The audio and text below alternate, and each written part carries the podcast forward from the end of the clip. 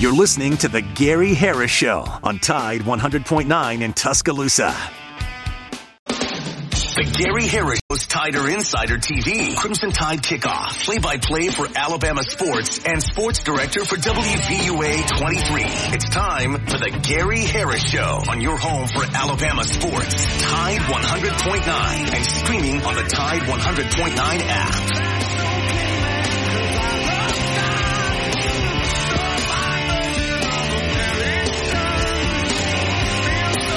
Right, here we go. Good morning, everybody. Welcome into the Gary Harris Show for this Monday, November 6, 2023. And I giggle there a little bit because it should be a fun one today. We've got uh, battle lines being drawn between the Bama fans and the fans of everybody else.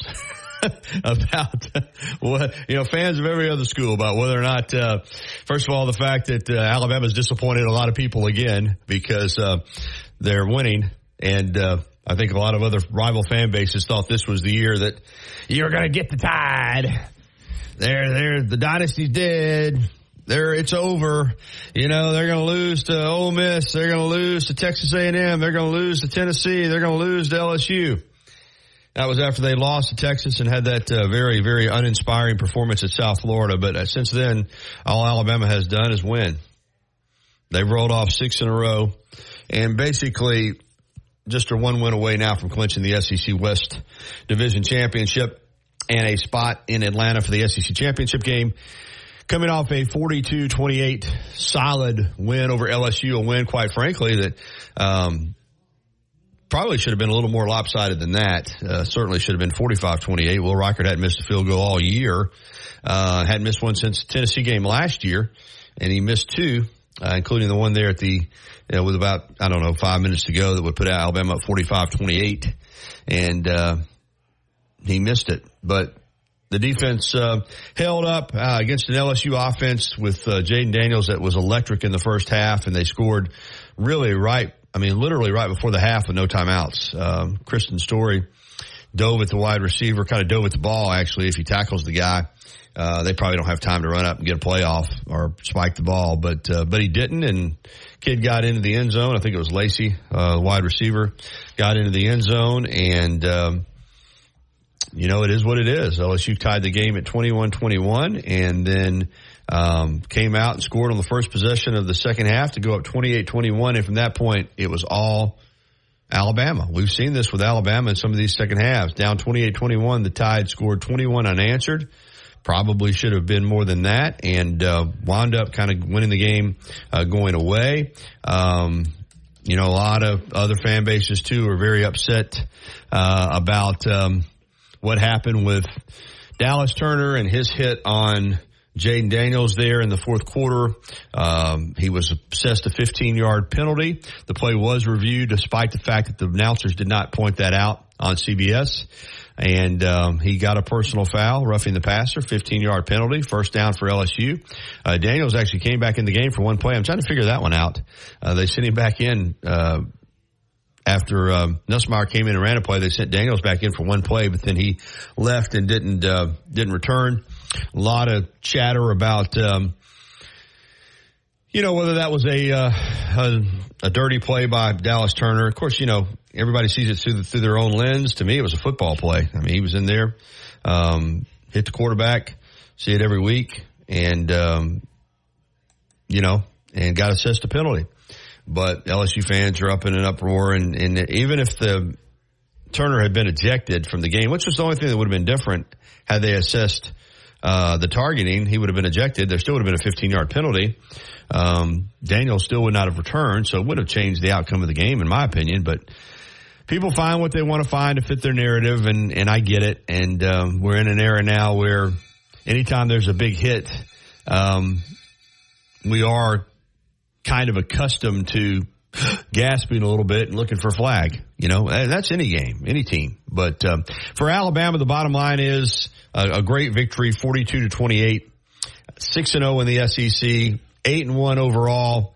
Uh, still number eight in the AP poll, and still out going to be on the outside looking in uh, because of um, what's happened with other teams that are ahead of Alabama. Alabama's probably not going to make a make much of a move in the college football playoff rankings, but uh, they just need to continue to take care of their business at Kentucky this Saturday morning at 11 a.m. So we're going to dive into that game. We are going to continue to review the um, LSU game. And we got a lot on tap for you today. And again, that wide receiver was Kyren Lacy, was the receiver that got that touchdown right there at the end of the half. Before we do anything else though, of course we're diving to Bama and the NFL as well. We need to go ahead and tell you that this hour, the Gary Harris Show is being brought to you as always by Alabama Credit Union, member owned and not for profit. Alabama Credit Union really is a better way of banking. I encourage you to find out more and find out all the advantages of becoming a member at the credit union by going to alabamacu.com. That's alabamacu.com. And while you're there, you can apply for the Roll Tide Show Your Pride official card of the UA Alumni Association, the Alabama Credit Union credit card. Again, the official card of the Alabama Alumni Association. Find out more at alabamacu.com. Alabama Credit Union loans for real life. Some rules and restrictions do apply. See if you're eligible for membership, then join today and feel good about your money and put a little extra change in your pocket. All right, I'm Gary Harris. I got Justin Jones right there on the other side of the glass, manning the controls, taking your phone calls on the First and Main Condos hotline at 205-342-9904. And I'm anticipating another busy day with phone calls. We've been really getting a lot of them lately. So we're ready to go here, 205-342-9904. I want to know everybody's opinion on the game against LSU, looking ahead to Kentucky. Uh, what do you think of, um, Alabama's chances of getting the college football playoff, running the table here, finishing 11 and 1, beating Georgia. All those topics are on the table this morning because Alabama has done what not everybody thought they would do, you know, including me. I picked them to lose at uh, Texas A&M and uh, Alabama since that uh, loss to Texas and the loss, not a loss, but a very poor performance in South Florida when a lot of questions were being asked. Alabama has run the table and it's kind of, I think, got a lot of other fan bases, as I said, in a quandary because I think many of them felt like this was the year, uh, the dynasty was dead. Saban had lost it. I, that was the narrative, not just, uh, from fans, but most of the media outlets. If you go back and you pull up blogs and read blogs and listen to podcasts and watch analysis shows after that Texas and South Florida game. Most of it, I'd say probably 90% of it was that, that, um, Saban was done. Alabama wasn't very good. They were going to be, you know, fortunate to win eight or nine games. And, uh, as, as is usually the case with Nick Saban, he is getting the last laugh. So we would love to, uh, hear your thoughts on where we stand. And quite frankly, I'm surprised the phone lines haven't lit up already because lately on Monday they've been uh, they've been reeling them in here uh, with phone calls. But uh, we're ready to go, as I said. And in addition to uh, Alabama. And LSU, it was a busy, busy weekend of SEC football and Georgia held off Missouri. Missouri's a good team. Uh, Missouri played well in Athens, had some opportunities there, but Georgia again, uh, and I think that gets them up to, I want to say 26 in a row as they're trying to close in on Alabama has won 28 in a row under Coach Bryant. They won 28 in a row under Coach Saban. I think the, I mean, under uh, Coach Stallings. I think the longest streak they've gotten to remarkably as many games as Nick Saban has won. I think the longest win streak for uh, Saban at Alabama is 26.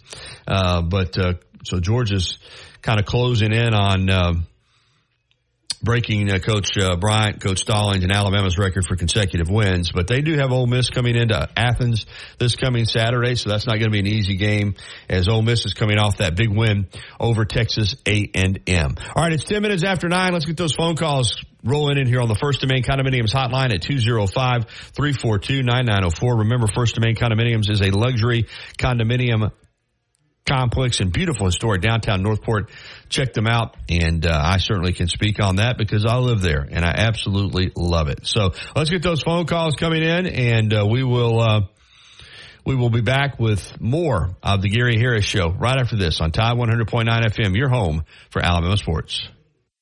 This season of Alabama football brought to you by Pearl River Resort, Choctaw, Mississippi. Your destination for casino thrills, family fun, and live entertainment. From the University of Alabama, this is Crimson Tide Today. It's a daily update on Bama sports and it's brought to you by Dex Imaging, the official copier and printer provider for Alabama athletics. Hello again, everybody. I'm Roger Hoover.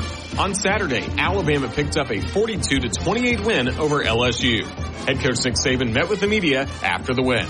Well, that was a great team win, and uh, we knew that it would be a tough game. Uh, they got a great offensive team, obviously a great quarterback uh, who's really hard to contain. But I think our offense did a fantastic job in this game. I'm so proud of our team. Uh, it's a great team win, but you know our offense controlled the tempo of the game, especially in the second half, and uh, I think that was the difference in the game. Having over 500 yards of offense, but the key to it was being 11 of 14 on third down and being able to keep the ball, which kept it away from them um, which was a real key. But um, this is probably as close to a complete game, even though you know you can say, "Wow, they they had some really good plays." Yeah, they did. They got some really good players.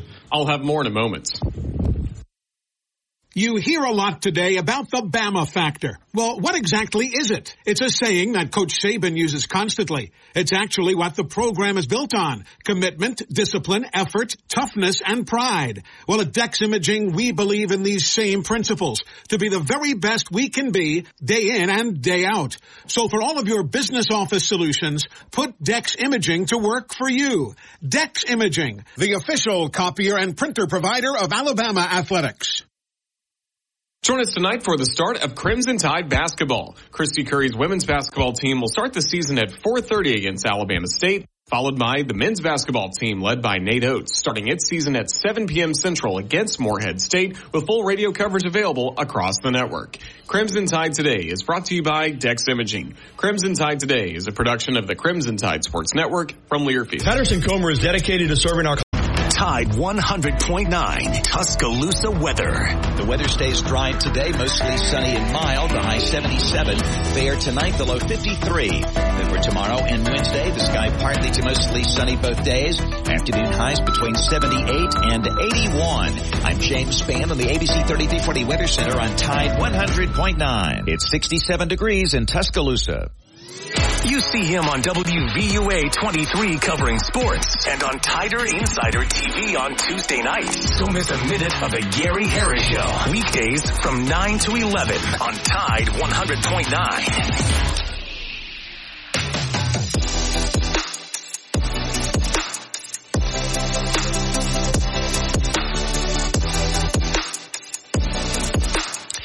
Nine fifteen. Welcome back into the Gary Harris Show here on Tide 100.9 FM and 12:30 AM WTBC. I'm Gary Harris. Justin Jones is with me, and uh, we're about to jump out on the First and Main Condos hotline and get to some phone calls. Again, Alabama over LSU 42-28. Um, I heard Coach Saban saying in the little Crimson Tide Today clip that we ran that Alabama was 11 of 14 on third downs, and that's huge. I mean, that is that's the way you win games right there. And uh, we'll have some more of Coach Saban's audio from Saturday night here on the program. But for Alabama, the path is clear. I don't know about the college football playoff. Listen, um, you know, it'll have to work itself out, but I know this, the pass cleared Atlanta now. All you have to do is win Saturday in Lexington and you're going and uh, win three more and you're going to be 11 and 1 you're going to be playing Georgia for the SEC championship game. And whether Alabama makes the college football playoff or not, I'm going to say what I've been. I've been consistent in this. I hate that uh, winning an SEC championship has been diminished because it's still a huge deal. It's a big deal to win an SEC championship. I said that two years ago when Alabama lost to Georgia in the national championship game, but won the SEC title. I still think it's a big deal to win your conference championship. So uh, Alabama's going to play for that regardless if they can win one more game in the conference. And uh, I still have faith that if you're 12 and one, you play in the best conference in the country, and you beat uh, what could very well be an 12 and 0 Georgia team and you win the SEC championship, I still say Alabama will be in the playoff, but only time will tell. All right, we've got uh, Joe and Dothan, and then we'll get to Tom. Hey, Joe, good morning. Morning, Gary. Thanks for taking my call. You betcha. Very proud of the team, Gary. I, uh, you know, it's funny in the, in the, I'm not going to lie to you though, in the, in the second half there, when we went up, I think it was 35 28, um, before the interception, the tip ball for the interception, Gary, I, I was honestly in my mind sitting there going, would we consider onside kicking? Because we, we just couldn't stop that offense for LSU up until that point. You know, I think we forced one punt up until that point, maybe two. Um, but it did cross my mind that, it, you know, would we consider onside kicking and try to steal a possession? Well, Saban did it in the national championship game, you know, a few years ago against Clemson out mm-hmm. in Arizona, and it worked. And, right. uh, You know, though, I, I, I, I agree with you. I think you look at everything to try to win the game. I will say this, uh, once again, though, Alabama's defense, it seems like they're making great adjustments or whatever they're doing on the fly because you give up 21 points in the first half, although, you know, it was 21-14, you score a touchdown there and you think you're going to get the halftime up seven, but, and then LSU comes out and scores on the opening drive of the third quarter. They didn't score again, Joe. I mean, um, they did not score another point in the game and I had it 38-31. So, uh, LSU did not make it to 30 points. And I, I thought, that, I think most people felt like they would. So at the end of the day, the defense, uh, in terms of the scoreboard, wound up doing another, uh, another good job. And, and you're facing a dynamic quarterback. I mean, Jayden Daniels was, uh, was, uh, you know, phenomenal in the first half. And, uh, he was, you know, he's just a great player. But what about Milroe? What about Milroe, man? Wow. 15 to 23 mean, for 219. Everybody's saying run the ball. Well, he ran the ball 20 carries for 155 yards in an Alabama record four touchdowns uh, on the ground. That's the first time that's ever happened in the history of Alabama football for a quarterback to run for four TDs. So he has answered the bell. This team has found an identity and that offensive line, man, I have, I'm like everybody else. I ridiculed them early in the season. I said they were too fat, too slow, uh, wasn't sustaining blocks, couldn't, you know, the left tackle Proctor couldn't pass protect and they've just gotten better and better. And I tell you what, I love Darian Dalcourt. He's been a really good player, but he got nicked up and Jaeden Roberts got inserted there at right guard and, and he has made a huge difference with that offensive line. He is just a road grader. And so, you know, Joe, you look back to where they were three games into the season with more questions than answers. And now nine games into the season, you got more answers than questions. Now that still doesn't mean you're going to win the rest of them, but this football team's come a long, long way. And Coach Saban and that coaching staff deserve a lot of credit too. Oh, absolutely. And I'll, I'll be the first to admit, Gary, I'm, I, I could not be more happy that I was wrong. You know, I'll be honest, you know, after the Texas game, um, and I'm sure I wasn't alone in this. There was probably a lot of Alabama fans. I was thinking we'd probably lose three ball games. I year. think a lot of people did, uh, and you know, like I said, I picked Alabama to lose at Texas A&M, and um, you know, they've just continued to, you know, I, I guess too, it's just, it's just another example of why there aren't many great coaches, Joe, and the truly great ones. You know, we saw it with Coach Bryant. We're seeing it with Coach Saban. Uh, there have been others at other schools, but the truly great ones that's why they're great. is you know they they win when people don't think they're going to win. There's a reason that Coach Saban has won as many games as he's won over 200 games now at Alabama alone, and that every year this team has avoided that that drop off like everybody else seems to get even when they're really good. And it's because he knows what he's doing. And to bring this team along the way that, that he has and for them to bring the quarterback along and for Tommy Rees to evolve. I mean, I don't know what happened early in the year, why they made the decision to, um, grab that phone, Justin, why they made the decision to, um, um, go with Buckner in the South Florida game, but in the end it worked out. Now it's Jalen Milroe's team and Rees has done a terrific job of adding in plays that fit him. It's just, you're right. Uh, Joe, it's a different team. It's a completely different team than what we had three games into the year. Absolutely. And one last thing before I let you go, Gary, I, I just want to say I completely agree with what you were saying earlier.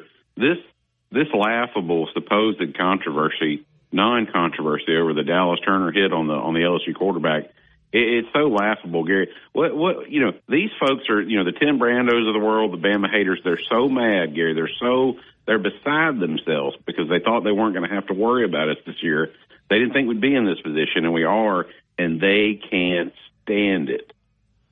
No doubt. I mean, it is, it's made a, a, lot of, a lot of people have egg on their face. A lot of people who are fans and analysts. And, you know, and let's be honest, you got a lot of fans now who are, who are analysts. You know, that's the way the internet world has changed media. They're all mad and upset because they were so confident that this was going to be the year Alabama fell off and it didn't happen. And now they're looking for anything to try to taint this season. And the Dallas Turner is a, a dirty player, is a joke. It's it's pitiful. It's um it's not even a it shouldn't even be a conversation piece. Uh, it was a high hit. He got flagged for 15 yards. They reviewed it. They ruled it wasn't targeting. You you know most other cases you move on. Alabama had to move on last year from the Tennessee game when Bryce Young took a shot.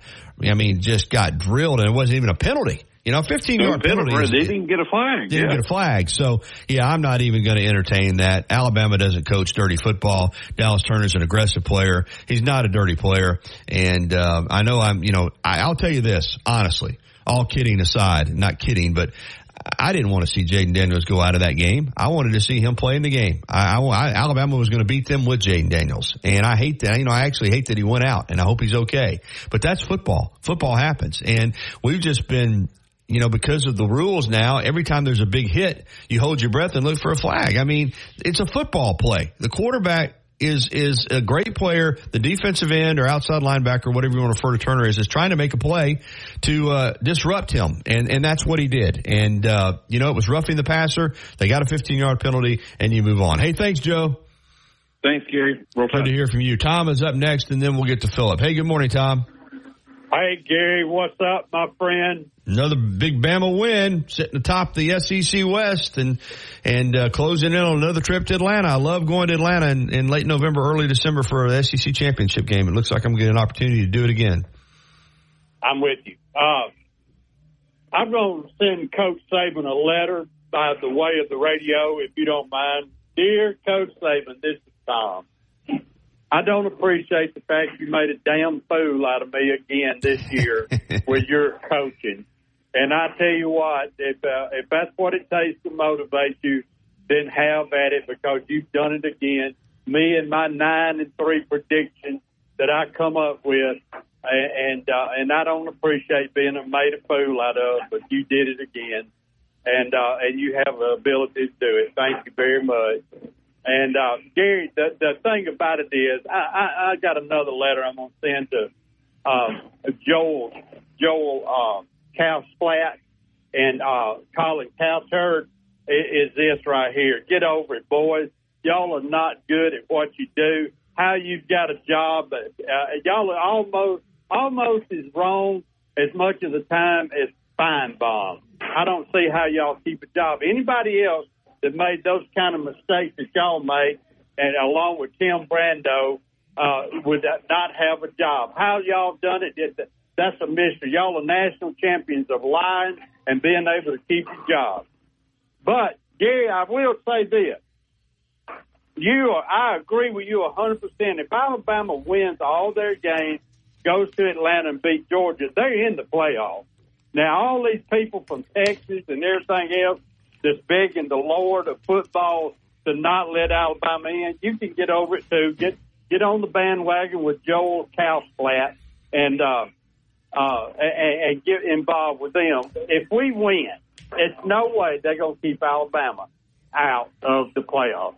the SEC champion is always going to be in. Well, I'll tell you this. Kansas State could have done Alabama a big favor, though. They they should have beat Texas on Saturday. What as good as and should as doesn't matter. I get it. Texas found a way to win the game. They deserve to have credit for that. Oh, yeah. But but they were right. They, te- Texas was right for the taking on Saturday, and Kansas State let them off the hook. So that's kind of right. that would have that that would have solved that problem right there. You know what I mean? Oh yeah, it's going to get solved anyway, though, because Texas has skated around on thin ice all their lives, and uh, and they're skating on thin ice again, and you know it's coming I know it's coming. So all you people out there, Texas fans, shut up. You're not going anywhere. And then you're not really, after you get to the SEC, you're not going to ever go anywhere. So shut up and uh, get out of the way. Let the big boys play. Thanks, Gary. I hear you, Tom. All right, let's get to uh, Philip here before we have to go to the break and come back with Rodney Orr from TiderInsider.com. In fact, I didn't even mention the guest. Rodney Orr from TiderInsider.com is coming up at 9.30, then Casey Smith on golf at 10.30. Hey, good morning, Philip. Good morning, Gary. I'm glad you almost got the score just right, and I'm glad I missed it. well, Alabama answered the bell again, and um, and again, I'm I'm pretty amazed. I'm as amazed as a lot of people. I didn't know, you know, after two or three games, if this team had the right stuff either, and. Uh, it's been it's been fun. I know a lot of people have told me, well, it's not been fun because all the games are so close, and you know I want to blow everybody out. Well, welcome to the real world of college football. Uh, you know Alabama's been an outlier for many years. Most of the time, this is the way it is. Even for teams that having great records, you got to play some close games, and um, you know they're finding a way to win them. So it's it's it's good and it's fun. And boy, you know, like I said, Philip, the job Milroe did Saturday night, man, was uh, tremendous. Oh, it was. I was extremely happy for that young man, and and now Alabama's got to focus on Kentucky, and um, that's not going to be easy. That's going to be a difficult game, and it's going to be a physical game. And but I like Alabama's defensive line. I like the linebackers, and I think they can keep the uh, the game in front of them and not let Kentucky get behind them. So I feel good about that, and I feel good about Alabama's defensive backs too. They're playing pretty darn good right now. You're right. They really are. Uh, this team, man, again, it's just, uh, uh, it's, it's been amazing to watch it come together and, and now you see where they're at and it's easy to look back now and say, well, um, you play Texas in the second game of the year with an established quarterback. You've got a, a new starting quarterback that really hasn't played much. Uh, not making any excuses for that loss. Texas won the game, but uh, you know that's where Alabama was at the time, and it wasn't a lack of talent on Jalen Milroe's part. It was just a lack of experience and a lack of, you know, experience with the offensive coordinator. Now the offensive coordinator's got more experience. Milroe's the quarterback. They build everything around him, and you see the results, man. They're pretty good, Philip. This is a this is a really good Alabama football team right now. They are, and I tell you what, I want to uh, commend Rees. I thought I thought when him, the bunch plays where we where we huddled up and ran plays from the bunch formation instead of going to that shotgun all the time. I thought that was a really smart move on his part, and you know we scored on one of those bunch plays. Well, they've done a lot of good things. Like I said, Tommy Rees is to be commended. He had to get here, fill things out, and once they got the quarterback established, uh, they've been good. Hey, thank you, Philip. Have a good one, Gary. All right, let's get Digger on and. Digger, I'm gonna tell you in advance now. I got to get to the break in about two minutes, so you got two minutes, my friend. Yeah, it'll be real. Hey, oh no, real quick. Now I do want to apologize to you about something. Last year when you were calling in and you and I went round and round, I uh, I thought you were a plant. I thought somebody had put you so so I was wrong about that. so I do want to apologize for that. You were some intern that was calling trying to get under my skin. Now go ahead. Three words. Tom is an idiot. Well, that's four. Okay, I forgot. Alabama can't count well head to head counts. Okay? It does. I don't care what our schedule was. I don't care how we win or lose, like y'all did against South Florida. Okay? A win's a win, and we did it with a backup quarterback. And you're right, K State let us off the hook, but you got to remember one thing: they never led. That's true. I, yeah, I they know. tied, but they, They never came led. back. That's right. That's right. Well, it should have never got it. Texas, Texas should have put them away. Didn't. And then Kansas State. You know, if you're a Kansas State fan, you're saying you should have won a game. But I agree. The results, the results result, and I don't disagree with you on this. At the same time, I will say this, and I'll see if you agree with me. Head to head can't be the only criteria. It's one, but it can't be the only one. What is the other criteria that Strength of schedule, Bonafide. where you're at at that point in the season, a lot of other things. Now listen, What is the schedule? The win loss record is we're still ahead of you guys on the opponent win loss. Well, right now you're ahead in the What BCS. You're, you're ahead in the BCS standings too. So it's really a moot point. And you know, I, I agree. Alabama's got to keep playing. Alabama's got to keep winning. Texas has got to keep winning, or it won't matter. So, but at the end of the season, all that I am saying is that's one criteria. Head to head is a criteria. I don't think it's the only criteria, but I'm not going to obsess with where it's at right now anyway, Digger, because everybody out there still got games to play. And including uh, this Alabama team's margin for error is not what some other Alabama team's margin for error is, and they better be ready to strap it on in Lexington Saturday night. I'll tell you, or Saturday morning. I'll tell you that. prefix this. All right. Where you at, Digger? If you beat Georgia in the SEC championship game, that is no excuse to leapfrog Texas if we win out. Well, we'll see. I, I'm I'm going to say here. Here's all I'll say, Digger, is, and I could be wrong. I mean, you know, it won't be the first time. That's for sure. I still feel. And this is my objective viewpoint. I don't know how it has to work out. I still feel like if Alabama's 12 and 1, beats Georgia, wins the SEC championship, they're going to be in the playoff. I honestly believe that. Now, it might not happen, but that's a scenario whether Washington has to lose or Texas has to lose again or whatever. I feel like Alabama's 12 and 1 from a league that has really, honestly, in the last 15 years or so dominated college football and beats Georgia and Georgia's number one undefeated, I think Alabama will be in the playoff. That's all that I'm saying. Now, I might not be right. But I, whatever has to happen for that to happen, first thing is Alabama has to win those games. I just believe that Well, I, I believe that that will be the case. If Alabama's 12 and 1 in the SEC champion, I think they'll be in, Digger. All right, well, we all agree. You need help. That's what it means. All right, man. Good to hear from you again. Call back again. All right, buddy. Let's get to the break, and we'll come back with uh, Rodney Orr from TiderInsider.com, Tider Insider TV next, right here on the Gary Harris Show. Dell's Black Friday. As much as Innisfree has evolved, it will always be that place to escape and have a good time. Whether it's for a game day weekend to reminisce on college days or to create new memories, if you're looking for a good time, there's only one thing to do. Head to the free at 1925 University Boulevard. And don't forget about the Lucky Lunch Meat and Three special. Monday through Friday from 11 a.m. until 2 p.m. Get a meat and three vegetables for just $8.49. Or for a lighter appetite, try the Lucky Lunch soup, salad, or sandwich combo. I'll see you at the free. The best sports talk in the state. Tide 100.9 and streaming on the Tide 100.9 app.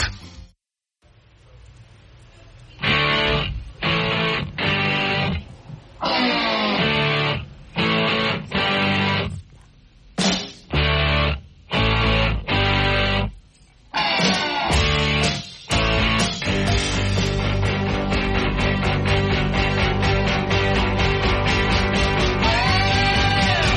935. Welcome back into the Gary Harris Show here on Tide 100.9 FM and 1230 AM WTBC. This hour being brought to you by Alabama Credit Union. We're going to jump out on the First and Main Condos hotline. You heard the intro music.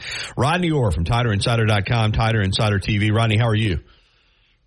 I'm doing well, Gary. How are you? Another uh, doing well. Another great uh, game for Alabama. Very entertaining football game. We've seen a lot of those in Alabama. Uh, you know, I, I people have been saying, can they put four quarters together? I thought they put four quarters together. I mean, LSU, as you and I said going into the game, they're going to make some plays. We both thought they would get to, LSU would get to 30. Uh, they didn't. And, uh, Alabama with a terrific, uh, second half wins it 42 to 28. Your, uh, what were your observations from the game? No, I mean, I thought you're right. I mean, I think, uh, it was, uh, if you'd have told me Alabama would have held them to 28, I mean, I thought, I predicted 34 to 30, and I felt like if Alabama could keep them under 30, uh, their chances just increased dramatically in this game. Um, so, uh, yeah, I mean, I think defensively they did a fantastic job, especially in the second half. We've seen that several times this year where they played extremely well defensively after the half. Uh, we saw it against uh, Tennessee, obviously shut Tennessee out, holding this LSU offense to only seven points. And again, people say, well, you know, Jayden Daniels got hurt early in the fourth quarter. I, I get that, uh, but they had already done a really good job on him in the, you know, in the third quarter. Now, let's say this too: you got to give some kudos to this offense in the third quarter because they really responded. You know, the LSU scores at the end of the first half, you know, to tie the game at 21, and goes up 28-21, and I think a lot of people you know, including myself, were feeling really iffy about that time. And then Alabama comes back with a really nice drive. I mean, they they control the ball, they run it, you know, right down LSU's throats. Uh, you know, Milroe made some some some nice throws. Um, so I think offensively they deserve a lot of credit for helping out the defense in in that third quarter, and then again in the fourth quarter, just uh, you know played magnificently.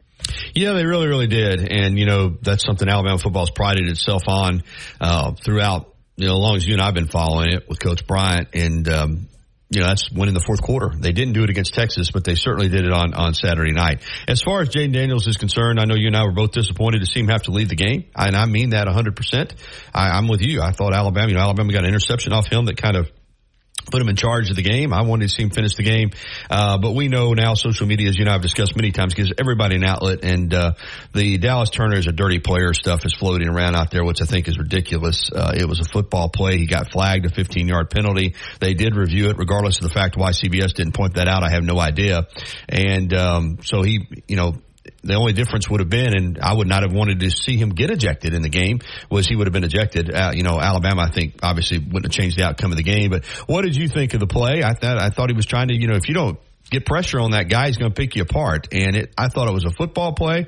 Uh, I have no problem with the roughing the passer call, but I did not think it was targeting. I did not think it warranted an ejection. And I thought the officials got it right. Uh, look, I think if you look at the play and you're fair and objective and you're not you know, anti one team or the other, whatever. I, I think you have to say it, it, it's a play where, you know, he was already zeroed in on the quarterback. I mean, it's not, it's not even really a late hit, in my opinion. I mean, how can he stop his momentum? Uh, this, this is something that I think you really have to evaluate. Now, was it? I'm not going to debate whether it was actually targeting. I know some people say that. I, you know, I, I, I'm not going to say one way or the other. I, I would need to really look at, you know, where, he, how he hit him, uh, you know, up under the chin, obviously. Uh, but all of that aside, I mean, it was not a dirty play. He's not a dirty player. There's no indication that. I think the call last year on Quinn Ewers when he made a similar, you know, hit uh, was not a dirty play, was not intentional. And again, I think that you have to be careful when you're judging some of these calls because I mean we're eliminating the pass rush. I mean, come on, this is football. It's a continuation play. That's really all it was. It wasn't. I mean, he had just released the ball when contact was made. So I think to me, I don't even unless it was a targeting, I don't think it should have been a late hit or or any kind of personal foul unless they determined that you know he led with the helmet or whatever. So that's really how I feel about it. Rodney, uh, I want to to get to where Alabama's at right now. We'll certainly look forward. You have to look at where it was at, and um, you know, when you look back, even though again, I think now it's the reality is that that Alabama people forget Alabama led Texas going into the fourth quarter. Whether you think they one of those touchdowns should have been a touchdown or not, they had two touchdowns called back by penalty. So Alabama was probably a lot closer even then. But the perception was you lost to Texas. You know, had a a very forgettable. Let's be honest, that was a for, forgettable game at South Florida down Tampa. But Alabama won that without Milroe, But three games into the year, there were more questions than answers and you watch what this team's been able to do, and you watch how that this team's been brought along, and you another example of why Nick Saban is is arguably the greatest to ever do it. You see what's happened with Tommy Rees and Jalen Milroe, and I just think a lot of people are frankly upset. And you know, uh, this was the, this was the year they thought Alabama was going to fall off the wagon, and I think you know it's being represented some even in the in the college football playoff rankings is that people had written Alabama off. Let's be honest, a lot of people had written Alabama off, and it didn't happen. So now the narrative is well, they still aren't that good because look at how they barely beat this team. I think if you had put and and I this is where the the the reverse Bama bias comes into play. I think if you took a lot of other teams that didn't have the the fatigue that Bama has with people and put them in this same schedule and scenario the way it's played out, they'd be higher than than eight in the AP poll, and they'd be higher in the college football playoff rankings. That's just my feeling. I mean, I'm I'm nothing against Oregon. I look at Oregon's resume and I look at Alabama's resume, and I'm like, how are they behind Oregon? You know, you, you kind of see where I'm going with this. I think there's a lot of built-in bias this year toward Alabama because nobody expected them to be here, and now they're here, and it's like, oh no, what are we going to do with them? Yeah, well, I think the, the funny thing is how some people are, and then I guess media members, some, you know, national people are trying to play down what Alabama has achieved since that South Florida game. Uh, you know, they predicted Alabama to lose to Ole Miss, didn't happen. Predicted Alabama to lose to Tennessee, didn't happen. Predicted Alabama, well, predicted Alabama to lose to Texas A&M, didn't happen. You know, they so they said, well, it's going to happen with LSU. This is the most dynamic offense in the country. Nobody can stop them. They're not going to be able to slow them down. They're not going to be able to score enough points. And all legitimate questions. I get that. But once again, I, I think they were foiled, uh, you know, into believing that Alabama was going to lose the game. And, and it didn't happen. They responded, did a great job, all of these things. And now all of a sudden it's because Jayden Daniels went out there's been an excuse yeah. basically for Alabama's success right now. But here's the bottom line too. Really doesn't matter. You know how it works. You got so many people out there, like you said, that, that can you know make these uh, uh, analysis. The bottom line is, you know, they got Kentucky coming up, and that's going to be a real challenge. You know, at 11 a.m. going on the road after an emotional win at home, a night game, and all of the things that you know, Alabama now is in position to achieve. They're hearing all these things. So this is a time when this team kind of has to take the next step in terms of, of maturity and, you know, go on the road and, you know, come away with a win that can allow them to continue to pursue their goals. That's a great point, Rodney. There is work to be done, and give Ole Miss credit. I mean, they they fought and you know scratched and clawed and got a win over A and M. So Alabama has not clinched the West yet. They could with a win at, at Kentucky, but but looking ahead, and so since we kind of looked back, and just for the sake of having this discussion, let's say Alabama does uh, run the table and get to 11 and one, wins at Kentucky, beats Chattanooga, wins at, Auburn, and uh, then plays. A, let's say Georgia is unbeaten. This is just for the sake of us having this discussion, and Alabama's 12 and one in the SEC champion, and just beat the number one ranked team that might be on the SEC record winning streak by that point. Uh, would be if they continue to win. I'm just going to continue to say this, Rodney. I, I don't know what has to happen or what how, how it has to work out out, but there's no way in my mind, whether people like it or not, if Alabama, that scenario plays out and Alabama's 12 and, and 1, wins the SEC championship and beats a team that's going to be on close to a 30 game winning streak, they're going to be in a playoff. That's just my, and I'm going to stick by that until it doesn't happen. I wonder how you feel about it. Well, uh, you know, uh, here's my thought on that is this, uh, and again, you, there's a lot of different scenarios the way it could all play out. But if it comes down to Alabama and Texas, and both teams, you know, still have that one loss, obviously, uh, you know, that's where it's going to get iffy, in my opinion. And it's not because I don't think Alabama's a better team now because I think if Alabama and Texas played now, we said this all along. It's not where this isn't hindsight. Said it back in the summer and the spring. We were talking on Tider Insider uh, TV that the Texas game was the one that really was a concern because of when Texas caught Alabama. This Alabama team was going to be better later in the year. You know, Texas returned a lot of people and all of those things. So Texas caught Alabama at a great time, and but they won the game, and they won the game in Tuscaloosa by ten points and that's going to be what people are going to say. And there's going to be a lot of pressure to put, if that came down to Alabama and Texas, there would be a lot of pressure uh, to, to put Texas in the playoffs. And uh, there would be some of that would be, you know, obviously coming from Texas people, but also, you know, people that are anti-Alabama. And I, I get that. I don't know how much the committee would be influenced by it or whatever, how much they'd be influenced by that game back in September. But I think it could – I'm not saying it is. I'm not saying it's right or whatever. I'm simply saying that could be something to keep an eye on if it comes down to Alabama and Texas.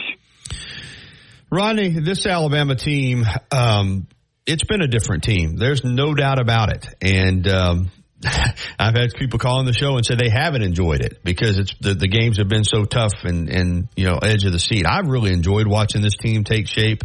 I want to see if they can, they can finish the drill and, and, um, you're probably going to hate this question because I I hate sometimes when I hear people ask it because he's he's just the best. Period. But uh, when you look at Nick Saban and what he's been able to do, and and you rank the coaching job jobs that he's had since he's been here, I don't know that you can what's best or this, but this has certainly been a great coaching job by him and the staff. I think to mold this team. Um, just in regards to the staff and what they've been able to do with this team, would you agree with that?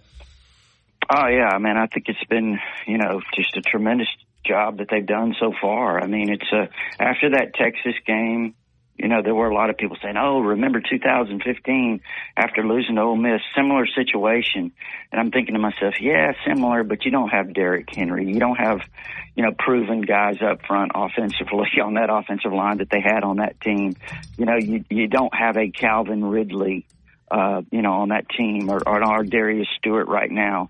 Uh, you know, you don't have some of the stalwarts they had on defense and, you know, all of the things that they had because that was a great, very talented defensive team. And I said, this is going to be, you know, it's, it's not really comparable, but they've kind of done some things that, uh, have made it comparable, actually. I mean, the way they've gone on this run. And, um, you know, I think that one big thing that I noticed, and, and, you know, I'm sure you've talked about this too, is, you know, Saturday night, was, you know, the way Milroe started running the ball mm-hmm. and been crying for that. You know, look, if it's not there, go because it's going to really make things difficult for opposing defenses.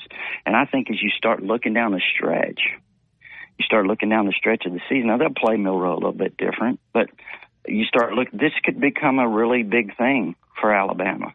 You know, in terms of his running the ball and and it could certainly help them be much more productive offensively. And again, I also understand too, LSU's kind of weak defensively. I mean, they're they're weak in the secondary, but they do have a very talented you know defensive front. But uh, it's yeah, well, you know, it's gonna it's going to be uh, really interesting here. You know, starting with Kentucky. Yeah, on, on Milroe because. I, I have not asked you this, even though we watched the game in the press box. When you've talked about Milroe and looked at best case scenario from him. Was this kind of what you envisioned? I mean, he's 15 or 23 for 219 in the air. And then he's 20 rushes for 155 yards and four touchdowns on the ground. Now, not that he's going to do that every, every game. You know, 155 yards is a lot of yards for anybody, four touchdowns. But that was, you know, that was the Jalen Milroe that you sort of envisioned, right? Yeah, I, you know, again, I think it was early in the season uh, you know, or maybe it was right before. I can't remember. You know, I posted on TiderInsider.com. There was a conversation about Milroe, and I said, potentially he is the he is the most explosive weapon in college football. Potentially. And, you know, but again, there, there were a lot of things that needed to go into that development. Obviously, he needed to become consistent as a passer. So many different things. I think he's developing in that regard. And I think now that we've seen him kind of use his legs, you know, you can kind of see, okay, this guy could be a real headache because it's not just him. He's got a lot of weapons around him that I think could be I mean, we didn't even see Amari Niblack in the game. Of course, he was open on a deep ball, but it didn't, you know, connect. But I mean, you've got so many weapons that I think, you know, Jase is really kind of stepping it up and Roydell Williams had a really good game and, you know, Jam Miller had a big play. That wheel route was incredible. Well thrown, by the way. I'm not sure Milroe makes that throw early in the year. It's anticipation. He's starting to gain confidence. And when you gain confidence, I think it helps your anticipation. And uh, so I, he, he made a great throw. How about that throw to, that he dumped off to to McClellan for the big game? Beautiful. I mean, these are kind of things that you're starting to see a quarterback gain confidence, you know, and uh, so I, I really like that. And I think a lot of that confidence now. I'm telling you, I think a lot of it's coming uh, or in this game. Some of his improvisational skills, they they kind of came alive due to his running. I mean, I even saw a more confident runner. I mean, he was spinning at the end of moves. He was lowering his shoulder, running over people, these types of things. So I think he can be an incredible weapon with all the guys that they have around him. And, and I'll say this too, as we're talking about the weapons, you know, and I know there's only one ball. There's only one ball. You know, you got Jermaine Burton, you got Bond, who's been incredible. Uh, we, we mentioned Black, C.J. Dippre, uh, Jase, all of these guys. But I like to see too get a little bit more involved with Kendrick Law. I mean, he is really dynamic with the ball, and I thought those were some good little wrinkles, mm-hmm. those short throws they made to him to kind of help Milroe get comfortable and you know when he's got the ball in his hands, Law is very, very dangerous. Yeah, I thought it was, it was Tommy Rees's best game too as coordinator. I mean, I really loved what he did, like you said, with the wrinkles and with Milroe and and the way Milroe's improved as a passer. You know, Reese deserves some credit for that. I, I, he took a lot of heat lot. early on, but yeah, he deserves credit. Hey, real quickly, Rodney, before I have to wrap it up, I was out after I finished my post game stuff. I was out in front of the, um, you know, the recruiting room there in the the north. Uh, end zone at the stadium, and I didn't know who all the guys were, but I saw a ton of recruits. And again, I'm every time I just my jaw drops to think some these some of these guys are in high school, you know. They, but uh, big recruiting weekend. Any news coming out of that? You know, it's a uh it, it, it's not going to surprise you when you hear that recruits were impressed. That the atmosphere was crazy. Of course it was. We all know that. But as far as, you know, just really hardcore information, there's not, we, I think we said in the last couple of weeks here on your segment that Solomon Williams from Tampa, Florida, Carrollwood Day High School, the pass rusher, outside linebacker type, uh, was, was, was Alabama and Oregon. Well, he came out yesterday apparently and said, you know, Alabama was in his top two, but he wouldn't name the other school. Well, it, it's it's Oregon. We were told that two weeks ago, but now Texas is still lurking too. So, you know, I, I think he's a guy to watch. Um, but as far as, you know, just like hardcore information, uh, not really. Uh, nothing's changed. I mean, I think these things have to play out. They had a lot of 2025 kids in. You know, I know that the quarterback from Brentwood up there in Tennessee is going to be a five star player for next year. Uh, watch out for him. Uh, I think that's Alabama or Tennessee. George MacIntyre uh, yeah, I've, I've talked to someone close to that situation, and and I really think it's going to come down to Alabama or Tennessee for him, and he's a really really good player. Awesome update as always, Rodney. Folks, you can find him at TiderInsider.com. Still just $48 a year on Twitter at Tider Insider with me Tuesday nights on Tider Insider TV and on various radio stations and podcasts uh, really around the Southeast in the country. Thanks a lot, Rod. Okay, bud. Take care. All right, 954. We'll take a break and come back and wrap up this first hour right after this.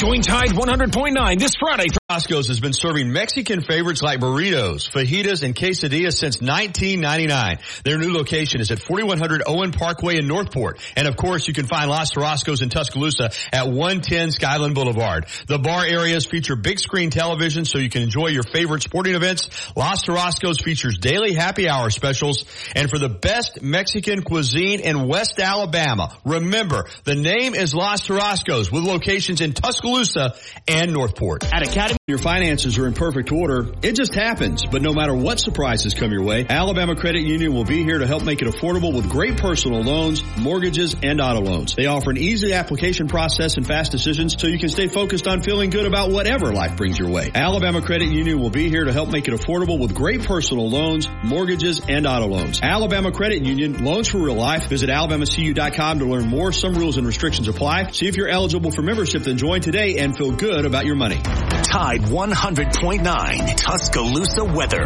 The weather stays dry today, mostly sunny and mild. The high 77. Fair tonight, the low 53. Then for tomorrow and Wednesday, the sky partly to mostly sunny both days. Afternoon highs between 78 and 81. I'm James Spann on the ABC 3340 Weather Center on Tide 100.9. It's 60 degrees in Tuscaloosa.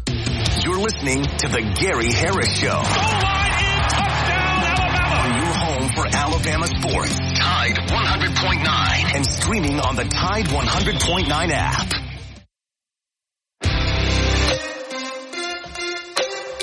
All right, 958, quick turnaround to get us out of this first hour. I want to thank uh, Rodney Orr for jumping on with us. I uh, want to thank Alabama Credit Union for bringing you hour number one. Hour number two, Casey Smith on golf at 1030. We'll try to get some to some of the Nick Saban clips. We'll talk about the Bama basketball season opener tonight. And real quickly, I want to mention that uh, Rob Vaughn, Bama baseball coach, will join me in the morning on the Gary Harris Show. What a fall it's been for Alabama baseball. Boy, they like they got a chance to have a really good club.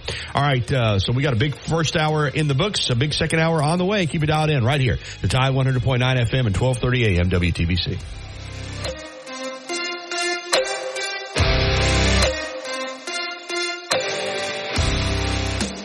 Since 2011, Billy's Sports Grill, located on Main Avenue in historic downtown Northport, has been serving their legendary signature chicken sandwich, award-winning wings, and handcrafted cocktails.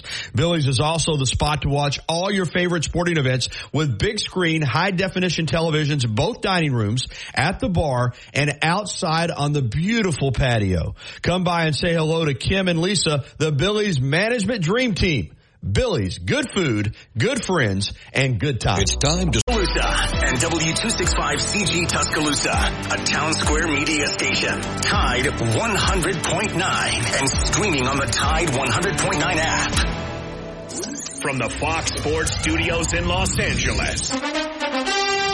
Here's Nick Cope. On Sunday Night Football, the Bengals beat the Bills 24 to 18 as Joe Burrow threw for 348 yards and two touchdowns. Since he has now won four in a row since they started the season one and three. The Giants fear quarterback Daniel Jones tore his ACL in yesterday's loss to the Raiders. He'll have an MRI today to confirm. The Eagles improved to an NFL best 8 and 1 beating the Cowboys 28 to 23. Philly tight end Dallas Goedert suffered a forearm fracture An NFL media reports he's likely to have surgery today and is expected to miss four weeks. The Athletic reports the Cowboys will work out receiver Martavis Bryant on Tuesday. Bryant was just reinstated by the NFL over the weekend after he was suspended indefinitely in 2018 for multiple violations of the league's substance abuse policy. And in college football, USC fired defensive coordinator Alex Grinch. Always live. Always local. Dependable news coverage. The latest news only from the Tuscaloosa Thread Newsroom. Tuscaloosa will be the site for the fourth Republican presidential debate. The Republican National Committee sent notices to the GOP campaigns Friday that Tuscaloosa's debate will be December the 6th. Firefighters are battling for witch fires in Tuscaloosa County this morning. Six are burning in Walker County, three in Lamar and Greene, two in Fayette, Hale, and Perry, and one in Bibb and Sumter counties each. 73 fires are burning statewide as the drought continues. And Governor Ivey is sponsoring the 75th annual Governor's Thanksgiving Pardoning of the Turkeys the latest local news in Tuscaloosa. Bama Sports Updates. A severe weather information, download the free Tuscaloosa Thread app. Never pay for your news and sign up for our daily newsletter with news updates. The Gary Harris Show. UCM host Tider Insider TV. Crimson Tide Kickoff. Play-by-play for Alabama sports and sports director for WVUA 23. It's time for the Gary Harris Show on your home for Alabama sports. Tide 100.9 and streaming on the Tide 100.9 app. All right, here we go. Hour number two, the Gary Harris Show, right here on Tide 100.9 FM. 1230 AM WTBC. I'm Gary Harris. Justin Jones is doing all the heavy lifting. Of course, Noah Haynes is helping us out as well. We're going to try to get to some Nick Saban clips, Casey Smith on golf. We'll look ahead to Alabama basketball uh, coming up in this uh, second hour as well. I do need to tell you this hour, the Gary Harris Show brought to you as always by my friends Paul Patterson and Mike Comer. Patterson Comer, attorneys at law, uh, right here in West Alabama, feet on the ground. Paul's in Tuscaloosa at 205-345-1000. Mike's in Northport at 205 79 759-3939.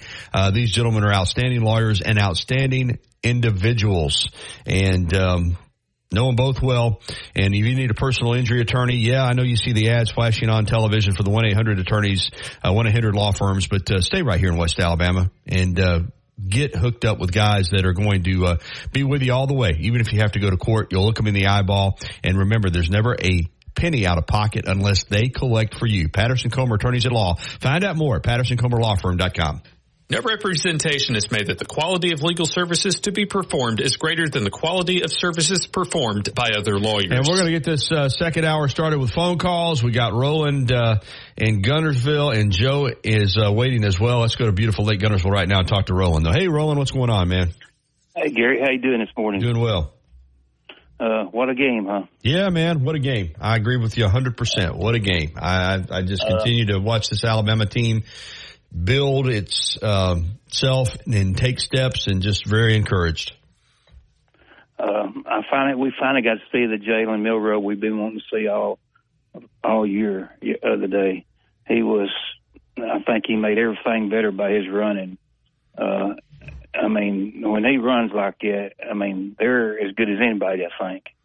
And I know you don't get 150 yards every game, but uh, he's got to use his legs, and you know, uh, and that makes him so much better than everywhere else, and makes the running backs better, makes the receivers better, uh, and uh, I'm telling you, offensive line is getting better and better.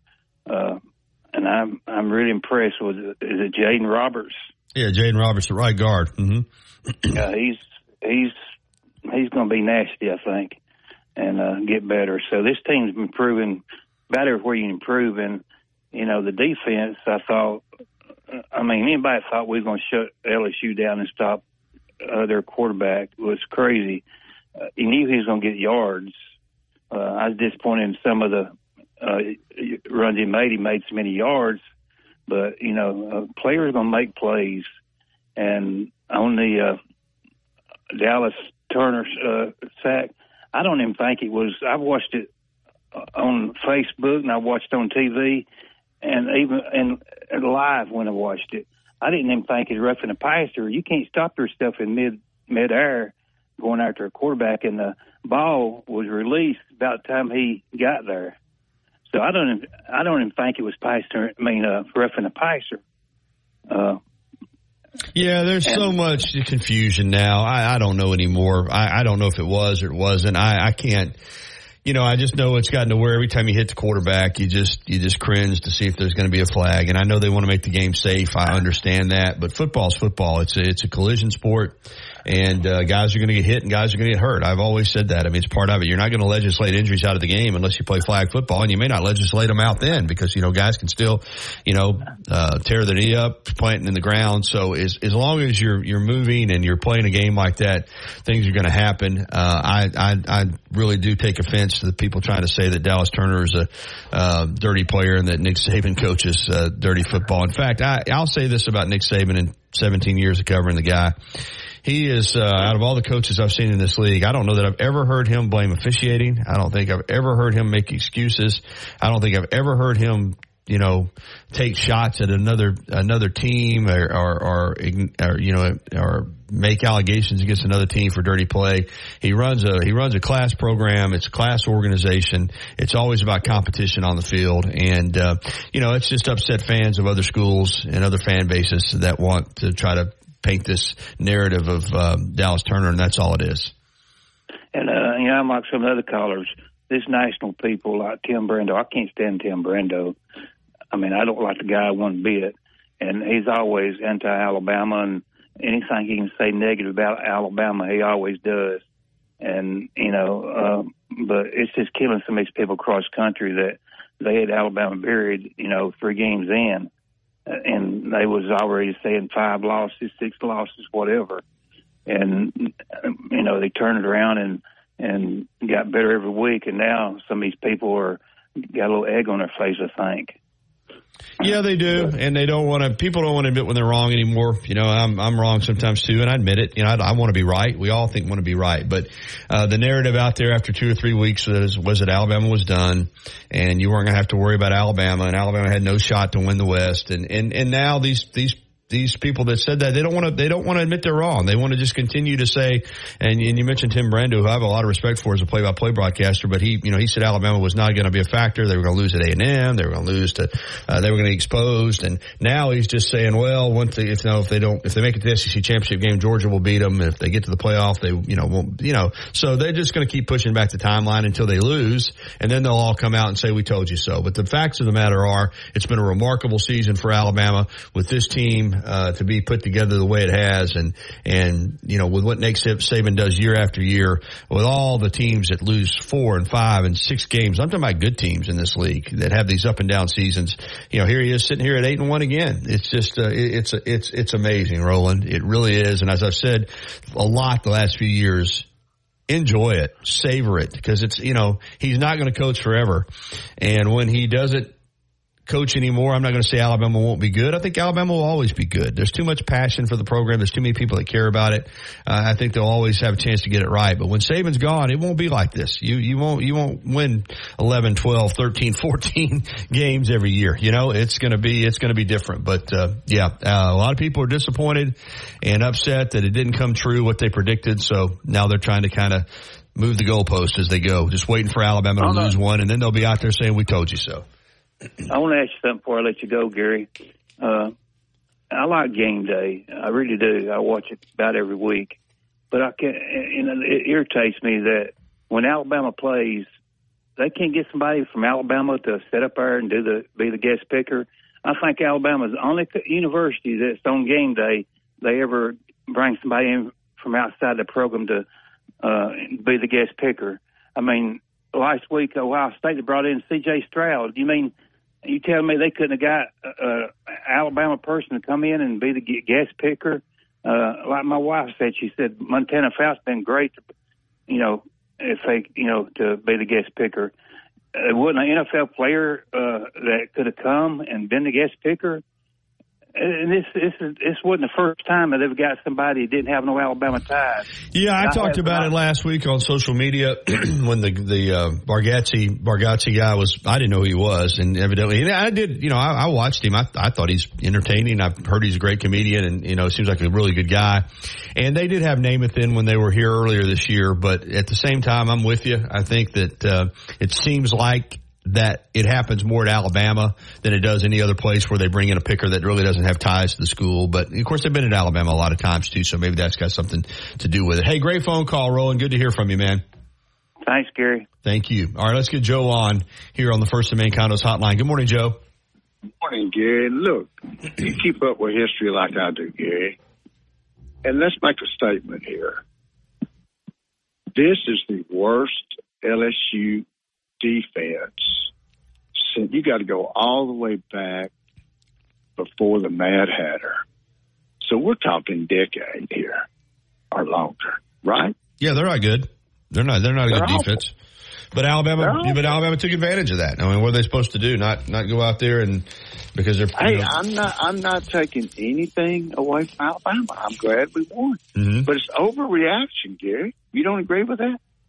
No, I don't agree You with you this time, Joe. I don't agree with you this time. And you and I agree, we agree Okay. most of the time. I'll, I'll give you that, but no, I don't agree because I think there's no overreaction to this team because of where they were at and where many people expected them to be. Um, you know, and I know a lot of people that thought they couldn't keep up with LSU Saturday night. Now, I'm not saying that you were one of them. I picked Alabama to win the game. I think you probably felt like they would win the game, but uh, I don't think it's overreaction to be excited about that victory uh, and to hold that team to 28 points, especially after they, you know, they get that touchdown going into the half, which was a terrible mistake by Kristian Story to not play the play the receiver there and play the ball, and then they come out and score to open the third quarter. That's 14 points in about you know about a four minute span, and it looked like they might get into the 40s. And for that team, Al, I'm talking about Bama's defense now to to to shut them out the rest of the way, and for Alabama to outscore them 21 to nothing after they were down 28 to 21 in the game. No, I don't think it's overreaction to be excited about that performance. And and and I'm with you. LSU statistically is not a good defense, and they didn't help themselves any on Saturday night. But they got players now. I'll tell you that. I sat there and watched the game in person. They got athletes. They got a lot of big, strong, fast guys on that defense. So, um, Okay, right. Let me ask you this: okay. Is this not the worst secondary you have seen in LSU? Yeah, it's it's, it's a bad secondary. They've they've got they got injuries. They got guys probably that aren't their normal caliber. But I I agree with what you're saying that they're not good. But I. I don't think it's an overreaction, but what would have been bad is if you had not put up 42 points. You know, if you if you gotten beat That's 28 true. 21, then I think the overreaction would That's be true. how do you do so I all I can say is Alabama's offense handled that defense like they should handle a bad defense. And for that they deserve credit. And Will Reichard, who you know had missed a field goal in over a year, missed two. Or it would have been two. worse. And uh and I think and, and let's make this let's make this thing. Lane Kiffin laid fifty five on that team. Well, he did. He laid ten on Alabama. So I mean, uh, I, I'm I, I know where you're going with this, us- but I think which forty. tells us what, Gary? We have a great defense. I don't know where we would be without Steele this year. I really don't. Well, he's done a nice job, and they made some really whatever they did at halftime. Because I thought in the first half, now they got lit up. Let's just be honest. If you want to be, you're not talking Frank about, you know, first half that defense, Alabama's defense got lit up, dude. I mean, they got lit up. Supposedly they had a spy. Well, it didn't work because nobody could get the kid on the ground. And so, yeah, what they did in the second half to turn that thing around, and we've seen it several times this year, um, was noteworthy. But I think it's a, you know, for me, it's a great victory because I know LSU regardless of their defensive issues, they're capable of coming in and beating you.